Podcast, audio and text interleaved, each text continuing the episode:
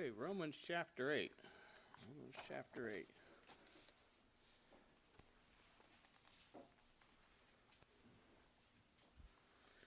I read verses 1 through 13. Romans chapter 8, beginning at verse 1. There is therefore now no condemnation to them which are in Christ Jesus, who walk not after the flesh, but after the Spirit. For the law of the Spirit of life in Christ Jesus hath made me free from the law of sin and death. For what the law could not do, in that it was weak through the flesh, God sending his own Son in the likeness of sinful flesh, and for sin condemned sin in the flesh, that the righteousness of the law might be fulfilled in us who walk not after the, spi- after the flesh, but after the Spirit. For they that are after the flesh do mind the things of the flesh they that are after the Spirit, the things of the Spirit. For to be carnally minded is death, but to be spiritually minded is life and peace. Because the carnal mind is enmity against God, for it is not subject to the law of God, neither indeed can be. So then, they that are in the flesh cannot please God. But ye are not in the flesh, but in the Spirit, if so be that the Spirit of God dwell in you. Now, if any man have not the Spirit of Christ, he is none of his.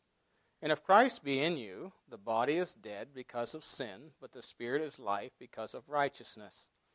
But if the spirit of him that raised up Jesus from the dead dwell in you, he that raised up Christ from the dead shall also quicken your mortal bodies by his spirit that dwelleth in you.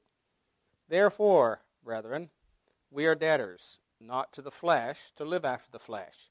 For if ye live after the flesh, ye shall die. But if ye through the Spirit do mortify the deeds of the body, ye shall live.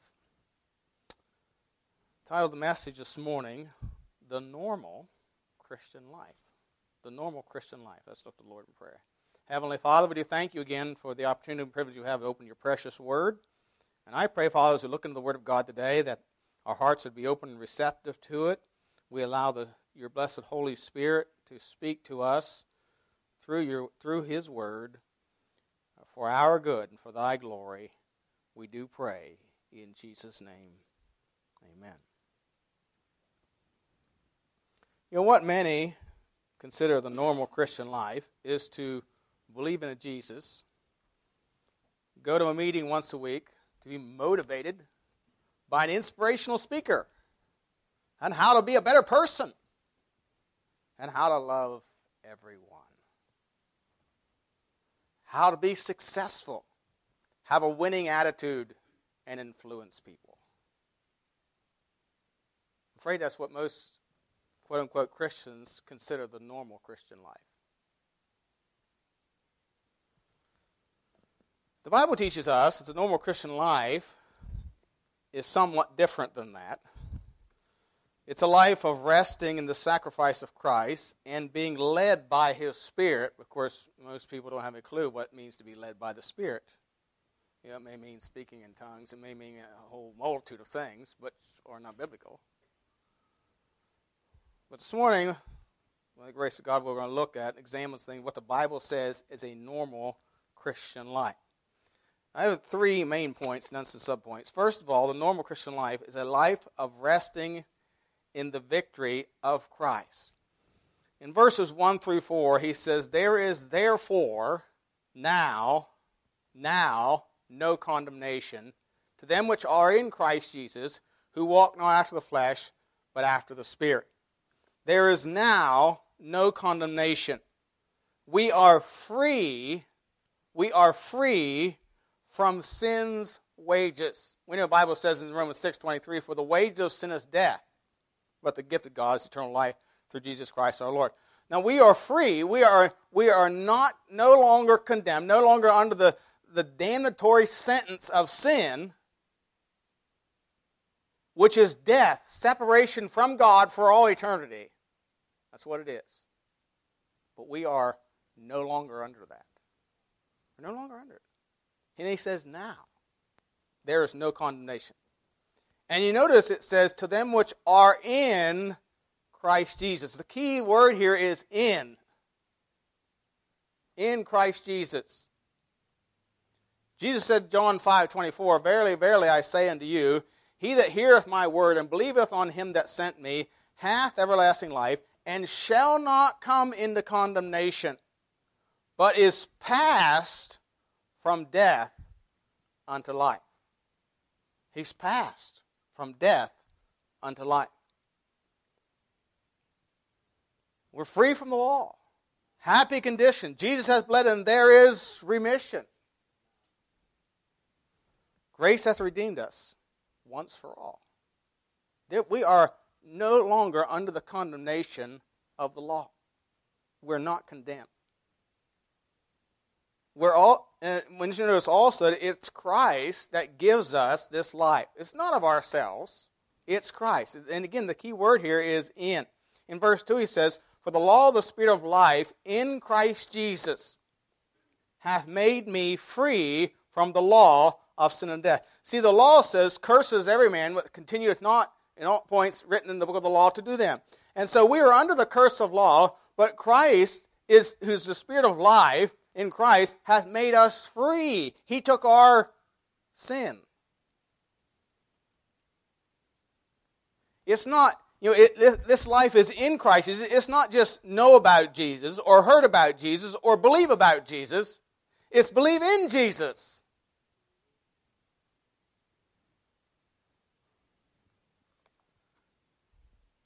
In John chapter 1.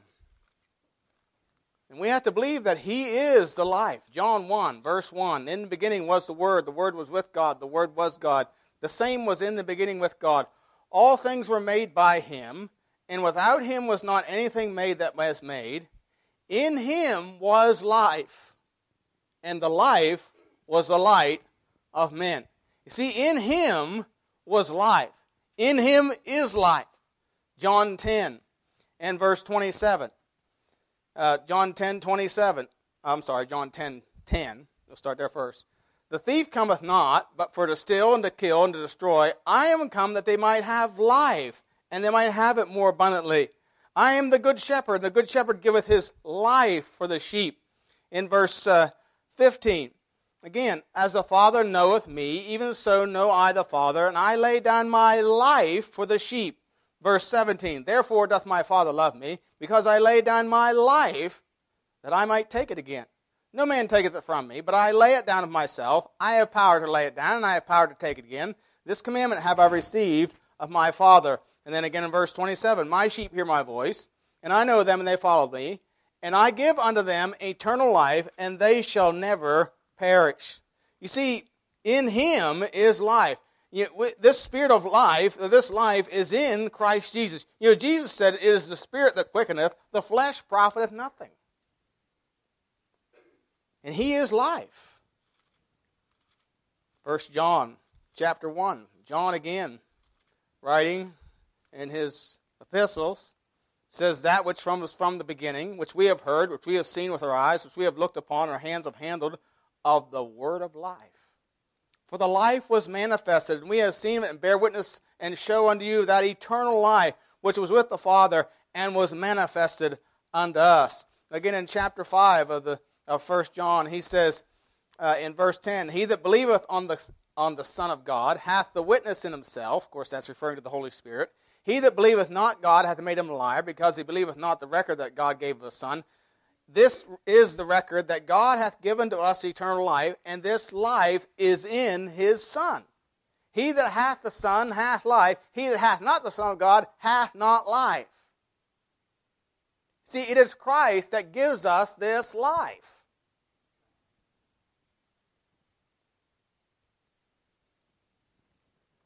And so, if we are in Him, we cannot be condemned because Christ cannot be condemned.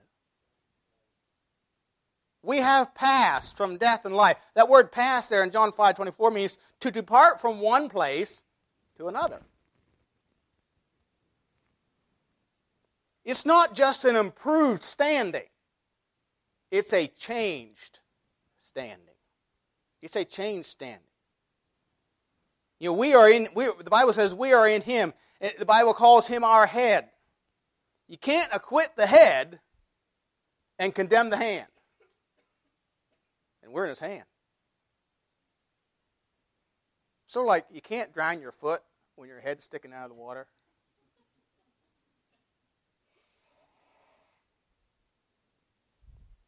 You see, it's Christ that gives us life. And we are uncondemned if we are in Christ. I want you to notice the third thing. But in Christ, we fulfill the righteousness of the law. You know, I thought during Sunday school class this morning, you know, one of the things Paul was accused of over and over again was forsaking the law of Moses. No, we fulfill the law of Moses by believing in Jesus Christ. Because Jesus Christ kept the law for us. He fulfilled the law for us. Notice verse 2 again, verses 3 and 4. For what the law could not do, in that it was weak through the flesh. Now, there was nothing wrong with the law. It, wasn't, it isn't saying that the law was weak. The weakness is our flesh. Because our flesh could not keep the law. The law was good. You know, Jesus, or, uh, Paul said in, in chapter 7, verse 12, Wherefore the law is holy and the commandment holy, just and good. So law was good. Pro- no problem with the law. The problem was with our flesh. We couldn't keep the law. It was the weakness of the flesh that was the problem. But God sending his own son in the likeness of sinful flesh. In other words, he was made like us. He took upon himself a body, though without sin. He did not have a sin nature. He, he, didn't, he didn't get his blood from Mary or from Joseph. It was the blood of God.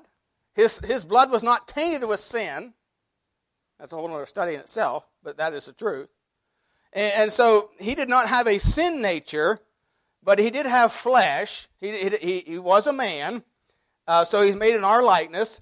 And for sin, he condemned sin in the flesh. So he, by his death of his body, he, he, he died in our place. He, but through his body also, he was a perfect sacrifice for sin.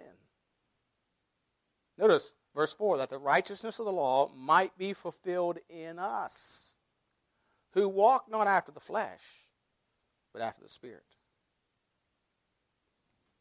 So when, so when we receive Christ as our sacrifice for sin, we are fulfilling the law. Really, what you're saying is you know what? The law is true, the law is right. I'm guilty, and I deserve to die. But I'm accepting the one who fulfilled the law, who kept the law on my behalf. He paid my, he paid my debt to the law. Therefore, through him, I keep the law. Through him. We call this substitution. He was our substitute.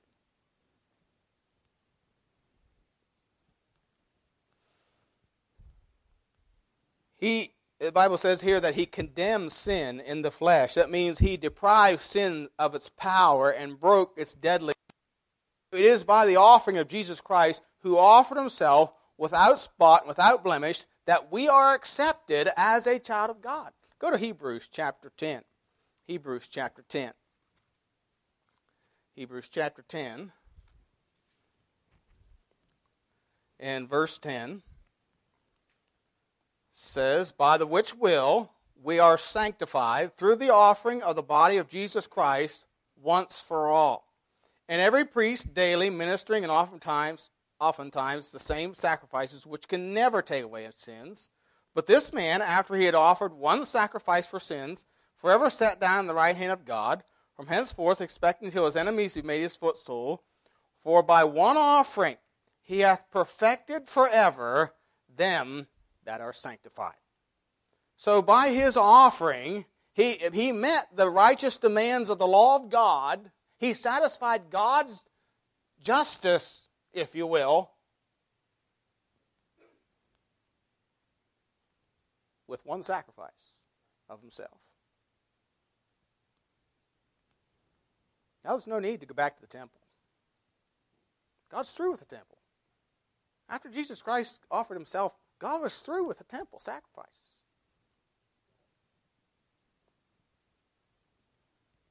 And when we are in Christ, God is satisfied with us because of his Son, Jesus Christ. and his sacrifice for our sins. Look go to Hebrews chapter 2. Hebrews chapter 2 speaks of this as well. Verse 9. But we see Jesus, who was made a little lower than the angels for the suffering of death, crowned with glory and honor, that he by the grace of God should taste death for every man.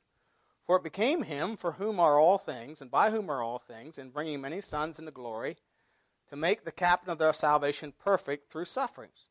For both he that sanctifieth and they who are sanctified are all one, for which cause he is not ashamed to call them brethren, saying, I would declare thy name unto my brethren. In the midst of the church will I sing praise unto thee. And again, I will put my trust in him. And again, behold, I and the children which God hath given me. Forasmuch then as the children are partakers of flesh and blood, he also himself likewise took part of the same. In other words, he took our flesh, he didn't take our blood. Our blood is what's tainted with sin.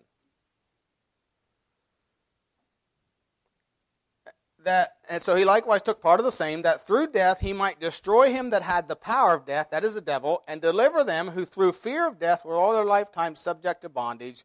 For verily he took not on him the nature of angels, but he took on him the seed of Abraham.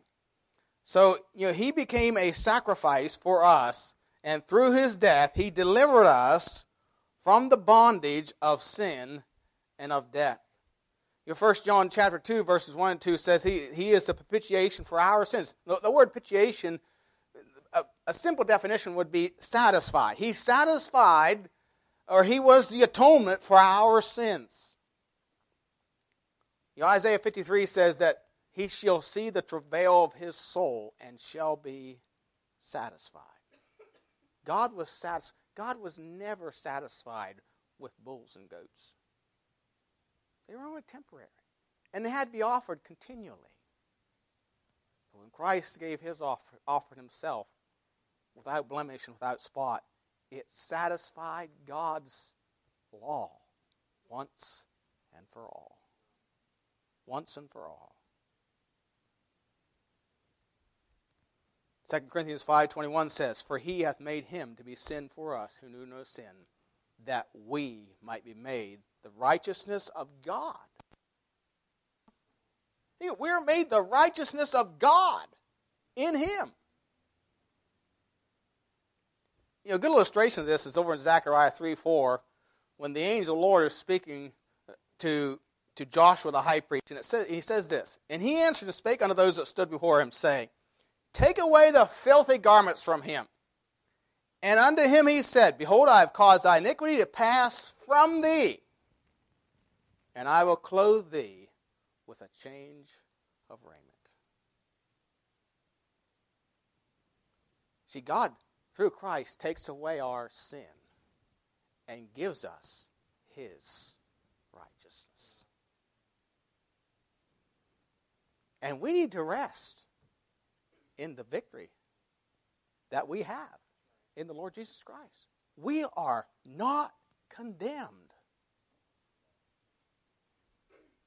If we know Christ as our Lord and Savior.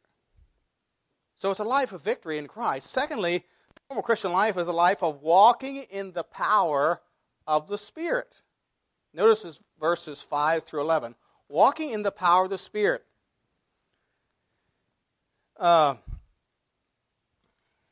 verses, verse 5 through 11 says, For they that are after the flesh do mind the things of the flesh, but they that are after the Spirit, the things of the Spirit. For to be carnally minded is death, but to be spiritually minded is life and peace. Because the carnal mind is enmity against God, for it is not subject to the law of God, neither indeed can be. So then they that are in the flesh cannot please God. Now he talks here about being carnal minded or spiritual minded. You know, to be carnal minded, the word mind or minded is used here four times in these couple verses. And it basically means to direct one's mind to a thing or what one seeks for or strives for. You know, you know to seek one's interest or advantage. You know, what, what one has in mind, what his thoughts and purposes are. are is, he, you know, is he minding or thinking after the things of the flesh, or are we thinking after the things of the Spirit? Is our mind set on the things of this world and the things of the flesh, or is our mind set on things that please the Lord? See, to be carnal minded is to think on the things of the world, think on things of self. Really, the self is the whole issue. And but the spiritual mind is, is to think about and to think on the things that please the Lord.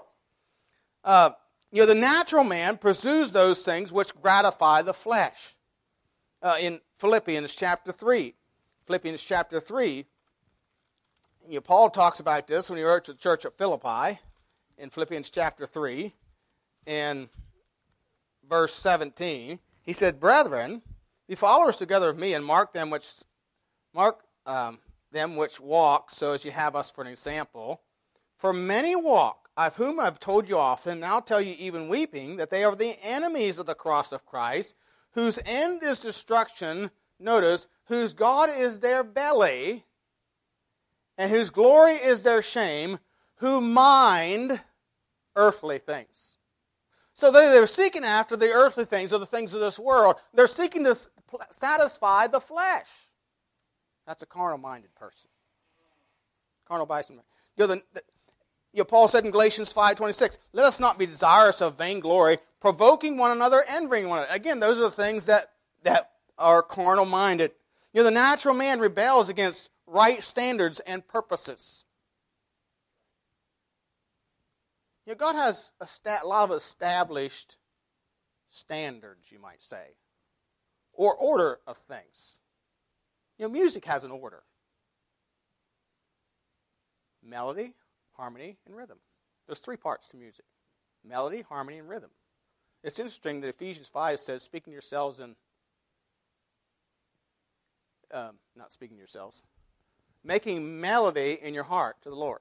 He doesn't say making rhythm in your heart to the Lord. If you made rhythm in your heart to the Lord, you know what that'd be like? You know those cars that pull up beside you and want every whole world to hear their so-called music and it vibrates your windows? That's all rhythm. It's all rhythm. That's all that is. There's no melody and no harmony. It's just all rhythm. No, God established music, and even the good secular musicians will tell you proper music is melody is prominent, harmony is secondary, rhythm is minor. But see, the world reverses that. It's a rebellion against God's order. That's all it is. You know, God clothed, clothed man. He said there's to be a distinction between genders. And man has been cross dressing and undressing ever since. It's just rebellion against God.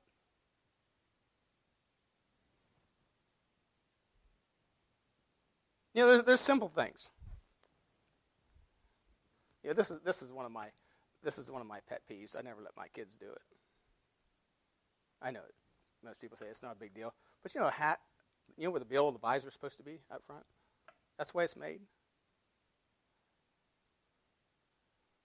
Well, you see these rebels out in the world. They always do. They always got to turn around backwards. It's reversed uh, God made said man to have short hair, women have long hair, and you know there's rebellion against that. You know the carnal mind is enmity against God. It's it's and the idea of enmity here is not just it's the enemy. It's hostile. It's hatred. It hates God's authority, and it wants to rebel against it. You're not telling me what to do. I'll do what I want. Okay. But understand the fruit of being carnally minded is, according to Romans 8, death. Death. Now, God says that the normal Christian life is to be spirit minded. Now, it's interesting, in the first seven chapters of the book of Romans, the Holy Spirit is only referred to twice. Here in chapter 8, it's referred to 19 times. 19 times in one chapter. And a spiritual minded man, he directs his mind to things or interests of God. You know, walking in the Spirit means that the course, the direction, the progress of one's mind his life is directed by the Holy Spirit. You know, it is a continued and progressive motion. A spiritual man's mind is drawn toward God. There, because there is life there. You know, a because because uh, uh, uh, you have life, your mind is drawn toward eating. Because you need to eat to sustain that life. Right? Okay? If you have spiritual life, you're going to be drawn. You're going to be drawn to spiritual things to sustain that spiritual life.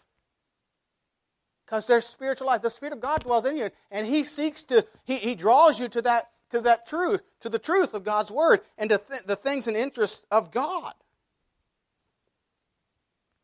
You see, it's, it's an active. Notice verses 6 uh, and verse 10 and 11. Verse 6 says, For to be carnally minded is death, but to be spiritually minded is life and peace. Again, verse 10 And if Christ be in you, the body is dead because of sin, but the spirit is life because of righteousness. But if the spirit of him that raised up Jesus from the dead dwell in you, he that raised up Christ from the dead shall also quicken your mortal bodies by his spirit that dwelleth in you. Now, the word life here, it, it means active, vigorous. It's active and vigorous, devoted to God. Of course, the word quicken means to give life, to invigorate by spiritual power, to reanimate. Remember when King David had going over to Achish, king of Gath, and Achish gave him Ziklag and then David would make raids on the south of different places and, and, and, and destroy every, all the evidence and come back. And, and, and Achish would ask him, well, where, where, were you today? Oh, it's in the south of Judah. And I, he was lying, of course. But anyway, and so, big long story short, he, he would, he, the, uh, was going to go to battle against Saul and the king in Israel, and David was going to go with him. Of course, he was not allowed to because of the princes. But when they got back to Ziklag, they had, Ziklag had been burned. His whole family taken. And so, you know, they went, they pursued after those, uh, Amalek, who had, who had taken the captives, and they found this man in the field, faint. And the Bible says they gave him some water and some, some cakes of raisins or something, some figs, and they revived him. They reanimated him.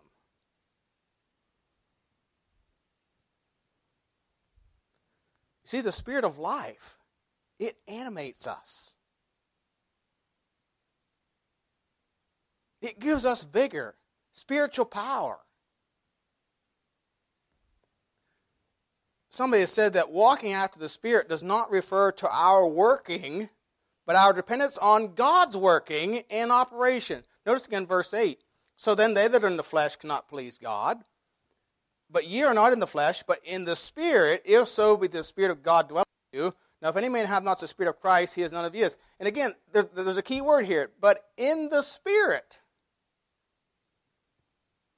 It is He is the Spirit of life. He is the invigorating power.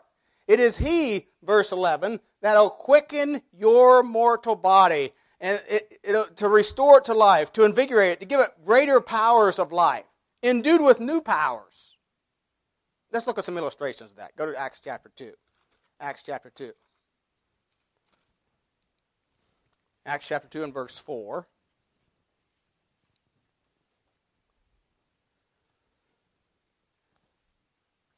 Acts 2 and verse 4 says, And they were all filled with the Holy Ghost and began to speak with other tongues as the Spirit gave them utterance. And here they are, they are endued with new power. The Spirit gave them utterance to speak in other language. Chapter 4, verse 7 and 8. Chapter 4, verse 7 and 8 says, And, and when they had set them in the midst, they asked. This is a good question. But they didn't like the answer. They should have said, should have really set up and take notice here. But by what power, by what name have you done this? And notice the guy who not too long before denied his Lord three times says, then, then it says about him, then Peter filled with uh, what? Holy Ghost. Where do you all of a sudden get this boldness? Where do you all of a sudden get this power to stand before those who, who, who want to cause him harm and, and simply declare the truth, knowing that they weren't going to like it? It says he was filled with the Holy Ghost. See, he's all of a sudden invigorated with power. Not of himself, it's of the Spirit. Verse 31 says, When they had prayed, the place was shaken where they were assembled together, and they were all filled with the Holy Ghost, and they spake the word of God with boldness. You know, they'd just been threatened, and I think they were even beaten. I can't remember if this in this instance whether they beat them or not. I think they were just threatened. But here they are. They're again they're they're continually speaking the word of God with boldness. Chapter six and verse five. Chapter six and verse five says, And the saying pleased the whole multitude, and they chose Stephen, a man full of faith and of the Holy Ghost, and Philip and Prochorus, and Nicanor, and Timon, Timon, and Parmenas, and Nicholas, a proselyte of Antioch. And drop down to verse 8. And Stephen, full of faith and power. Where did he get his power? Did great wonders and miracles among the people. Verse 15. And all that sat in the council looked steadfastly on him. And notice this saw his face as had as it had been the face of an angel.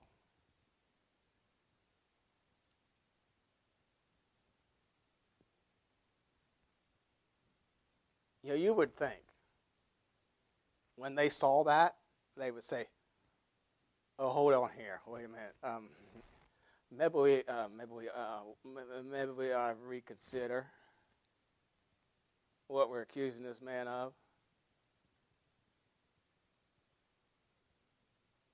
But they didn't.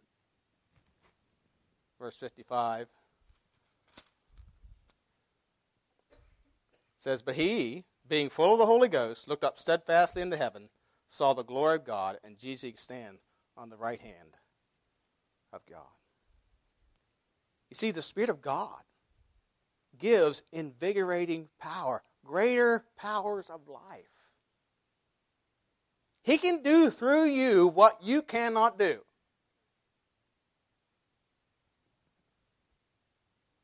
if you'll just submit to Him. Walk in the Spirit. You know, it, so walking in the Spirit doesn't refer to our working, but our dependence upon God's working and operation. It refers to our subjection. You know, this, this means that the Christian life is a life of yielding all our dictates of our flesh and being in subjection to the Spirit. Notice it says here in verse 11 that he'll quicken your mortal body. He'll use that body of flesh you live in, he'll quicken that body, the flesh that you live in, and use it to do things that you couldn't do or would not do. It is your body under his leading or under his control.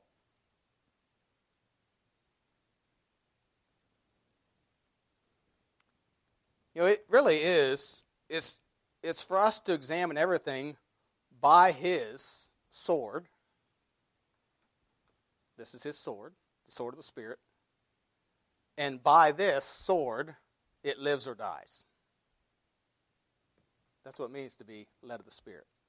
Look at uh, 1 Corinthians chapter 2. 1 Corinthians chapter 2. 1 Corinthians 2 verse 9.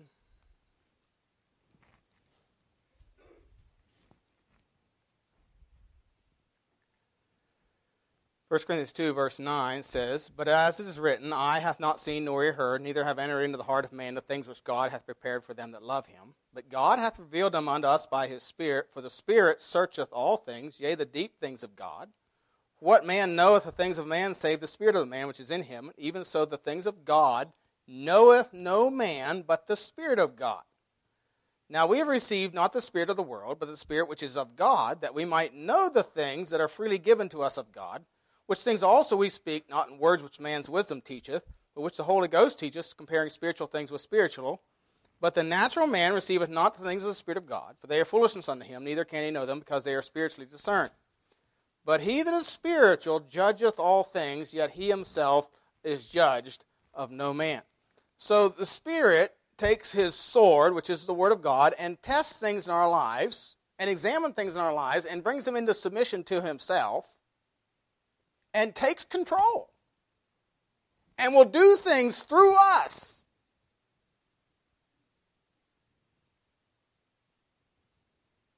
That are not natural. You know, and that's what he did in the book of, think about it. it, it if you read on in the book of Corinthians, okay, chapter 3, he starts examining. And he starts cutting. Divisions. Chapter 3. Divisions. There's divisions among some you're following, say I'm following Paul, some Cephas, some some Apollos, and some saying you follow Christ. You know, this is not spiritual, this is carnal. This is carnal. You're arguing among yourselves about, excuse me, dumb things. D U M dumb. Chapter 4,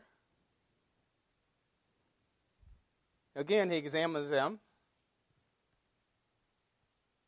Um, okay, let's go to chapter, you know, about being puffed up. Chapter 4 is about being puffed up. Some were puffed up. Who maketh thee to differ? Verse 7. Chapter 5, uh, you got fornication among you. You need to get rid of that. Put the one out. Chapter 6, you're gone to the law before the world. Can't you not even judge the smallest matters? Isn't there anybody spiritual in your church? You, you, you go on and on and on.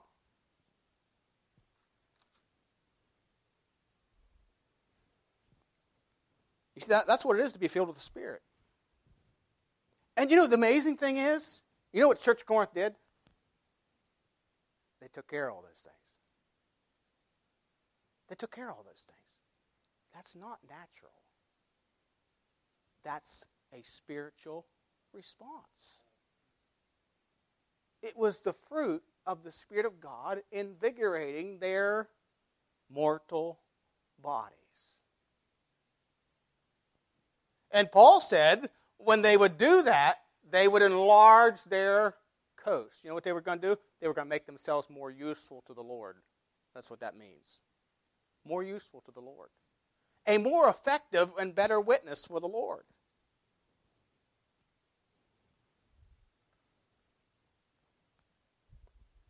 You know, Ephesians 4 talks about, or Ephesians 5, I'm sorry, talks about being filled with the Spirit, chapter 5, verse 18.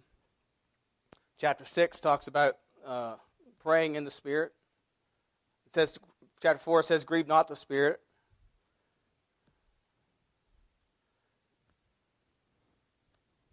And so, the spiritual minded man seeks after or minds the things that be of God, not the things that be of the flesh.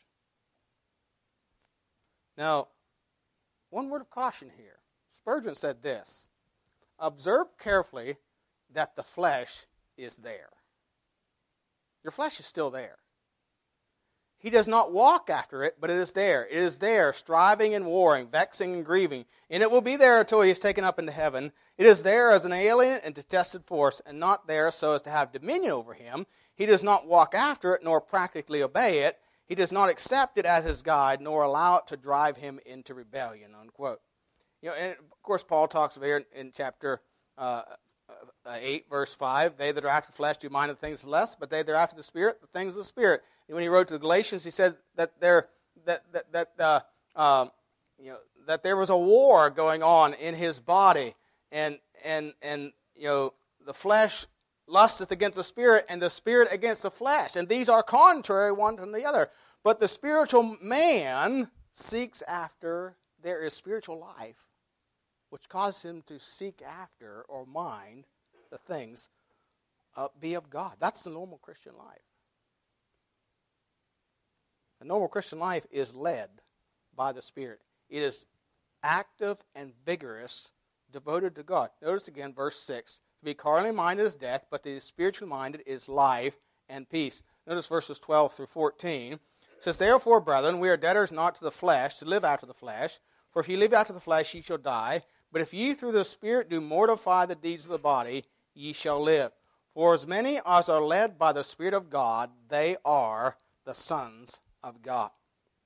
So the normal Christian life is one that is that is led by the Spirit, and you know, again, it's that active, vigorous life that's devoted to God, that's blessed of God.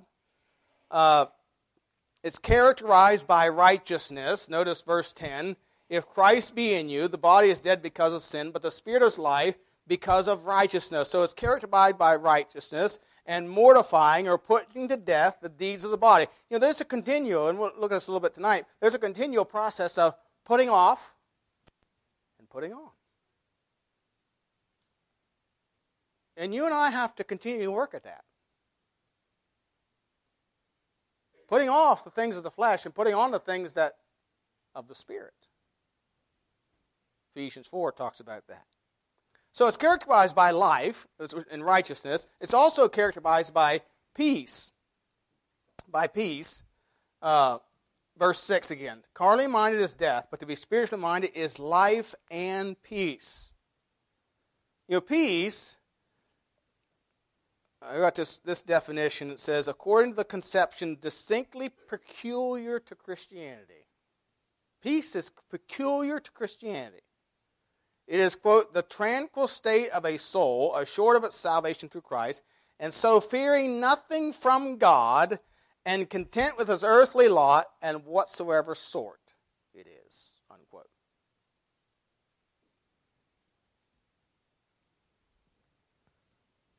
So a spiritual spiritual man, to be led of the Spirit, is to have life, that invigorating power, and peace. And it's really contentment. Contentment is what it boils down to.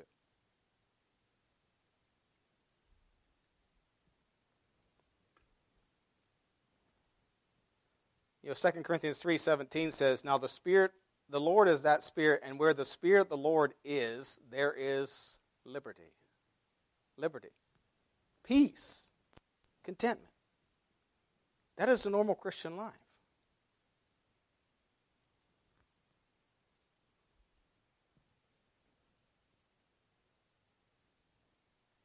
But it is something that we have to continually submit to. You know, we live in a body of flesh. And as Galatians tells us, the flesh lusts against the spirit, and the spirit against the flesh, and these are contrary one to the other. You know, I read one time this one old preacher said, you know, it's just sort of like two dogs battling inside me, and whichever one I say sick 'em to wins. There's a war going on. And Paul was referring to that war in chapter 7. But he says, We have. We have been set free by Christ. We are not condemned. We have been given His Spirit, which gives us invigorating life to enable us to live victorious.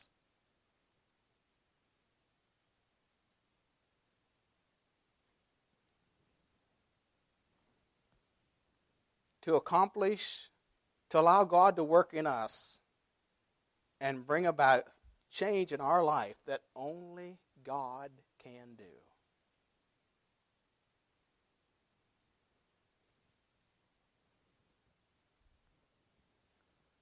So the question is are we allowing God to work in our lives? Are we submitting to Him? Are we yielding to Him?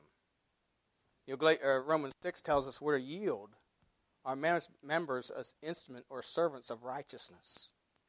You know, have we have we have assurance that we are no longer condemned, that we have Christ, that we have life, that we are in Him.